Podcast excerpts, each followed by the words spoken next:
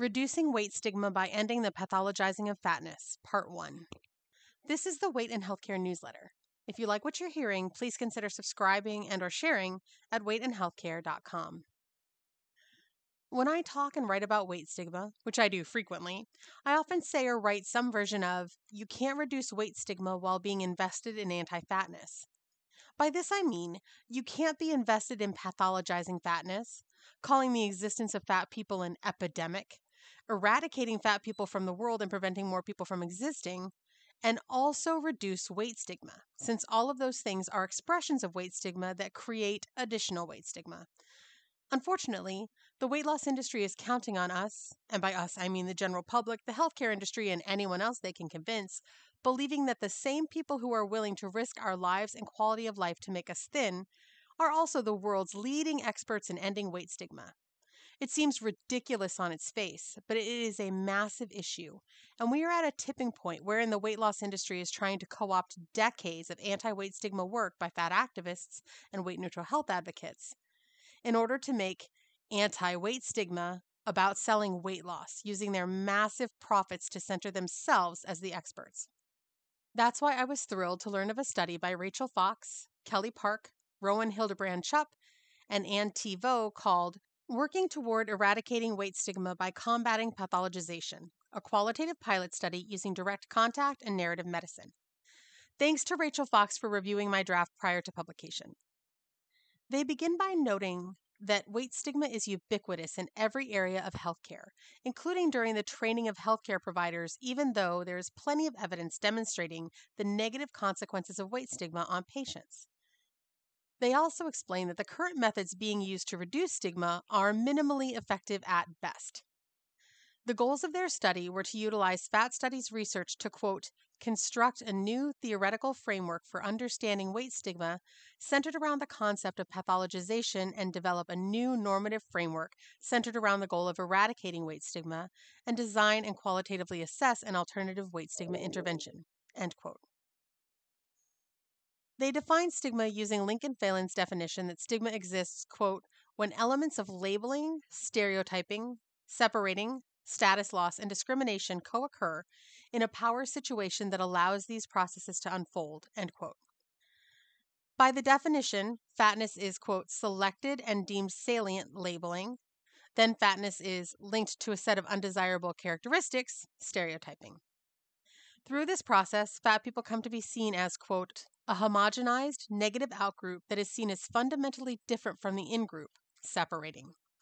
The final result is that fat people as a group are, quote, devalued, rejected, and excluded from the many realms of life. They experience a general downward placement in status hierarchies and face internalized interpersonal and structural discrimination, end quote. The study authors point out that, quote, every step of this process relies on the relative distribution of social, economic, and political power, end quote. They point out that one source of power that creates stigma is the healthcare system, and explain that studies since 1975 point out that the pathologization of fatness, turning simply living in a higher weight body into a quote disease, is a source of stigma and can make people's size the most important thing about them, thus, quote, reducing their humanity to bodily deviance and creating stigma, end quote. Unfortunately, many of the current weight stigma researchers come from a perspective of pathologizing higher weight bodies, and thus fail to examine or even mention the ways in which pathologizing fatness can create stigma, an issue I wrote about in detail on weight and healthcare earlier.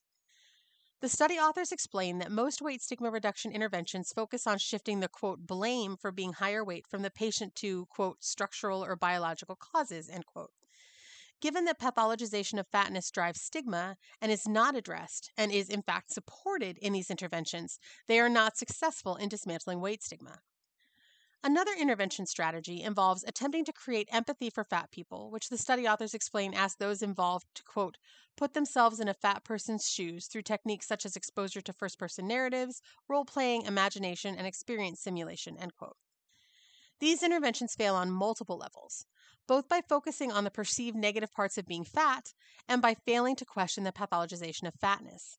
As the study explains, quote, Because pathologization involves dehumanizing fat people by reducing them to their disease category, empathy based interventions that do not challenge pathologization will encourage their participants to empathize with a dehumanized figure. In other words, existing empathy based interventions have failed to produce meaningful reductions in weight stigma because they have promoted a form of dehumanizing empathy. End quote. They point to a particularly egregious example in which participants read a first person narrative about the difficulties a fat person faces trying to lose weight.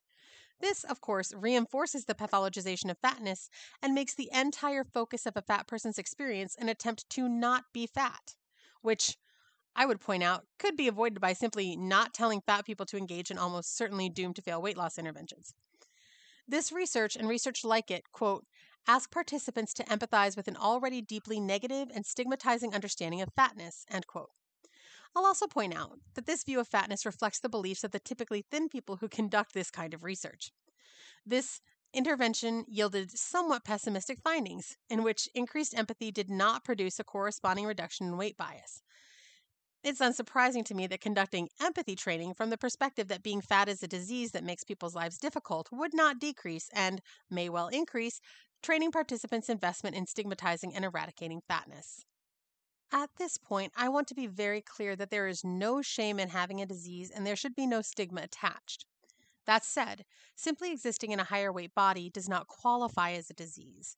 And the weight loss industry driven defining of fatness as a disease is rooted in weight stigma and creates a call to eradicate existing fat people through unnecessary so called treatments that risk their lives and quality of life and produce billions in profit. Next, the study authors take on the horrifying practice of attempting to reduce weight stigma by having thin people wear fat suits, which, the authors explain, fail in multiple ways as they quote, do not actually simulate the experience of being fat. They homogenize fat people because participants generalize their experience in a fat suit to the experience of being fat. They implicitly value the momentary false experience of being in a fat suit over the lived experience of fat people, and they do not appear to be effective. End quote. In fact, they go on, research has shown that they can actually increase weight stigma among participants. Quote, because the donning of fat suits produces dehumanizing empathy, it is more likely to be stigmatizing than destigmatizing. End quote. Finally, they examine anti weight stigma interventions that rest in the direct contact hypothesis. The idea that, quote, stigma can be reduced through direct interactions between members of different groups, end quote. In one incredibly ill conceived example, medical students were paired with people awaiting weight loss surgery. Pairing students in a healthcare system that suggests that it's worth risking fat people's lives and quality of life to make them thin with fat people who have decided to risk their lives and quality of life with weight loss surgery is what, to me, makes this a particularly ridiculous study design. The study authors explain that while the study did change the students' attitude about the controllability of weight through behavior based interventions, quote, it also reinforced students' perceptions of fat people as diseased and convinced them that fat people need more drastic treatment, i.e., surgery instead of low calorie diets. It did not humanize fat people, end quote. I exhibit no surprise. Acknowledging the failure of weight stigma reduction methods that do not seek to dismantle the pathologization of fatness, the study authors point out that, from a fat studies approach, a quote, deep normative shift in existing research goals and practices, end quote, is needed. They continue that rather than a goal of simply producing a statistically significant reduction in some members of stigmatizing beliefs or attitude, the goal should be, quote, to eradicate weight stigma entirely by using interventions that undermine stigma and aspire to manifest a world without it, end quote. They are clear that this doesn't mean that each single intervention must completely end weight stigma, or that the goal should be just a larger reduction in whatever measure of stigmatizing beliefs is being used. Quote, Rather, it means that all interventions should be designed such that they help bring about a world without weight stigma, meaning that even interventions focused on interpersonal interactions can and should still challenge the underlying foundations of weight stigma. Any efforts to reduce weight stigma should be depathologizing and humanizing. End quote. This will, of course, require a shift in research. Specifically, the authors explain, quote, According to the Principles of Research, Cooper 2013, interventions designed to eradicate stigma should A. involve collaboration with members of the stigmatized community, B. Create situations where stigmatized groups are respected and can benefit both directly and indirectly from participation. And C. Make findings accessible to stigmatized groups. End quote. The study is based on the idea that direct contact interventions can fit into these principles, but any kind of direct contact does not, evidenced by the fact that healthcare providers interact with fat patients frequently but still stigmatize them. The study authors, quote, believe that leveling the power asymmetry between healthcare providers and fat people is crucial for weight stigma interventions. Direct contact intervention should create the opportunity for mutual vulnerability and mutual benefit between healthcare providers and fat people. If pathologization depends on the power of medical authority, a depathologizing weight stigma intervention must create situations that take healthcare providers out of the expert role, empower fat people to speak from their own expertise, and thereby make space for healthcare providers and fat people to interact on equal terms. End quote.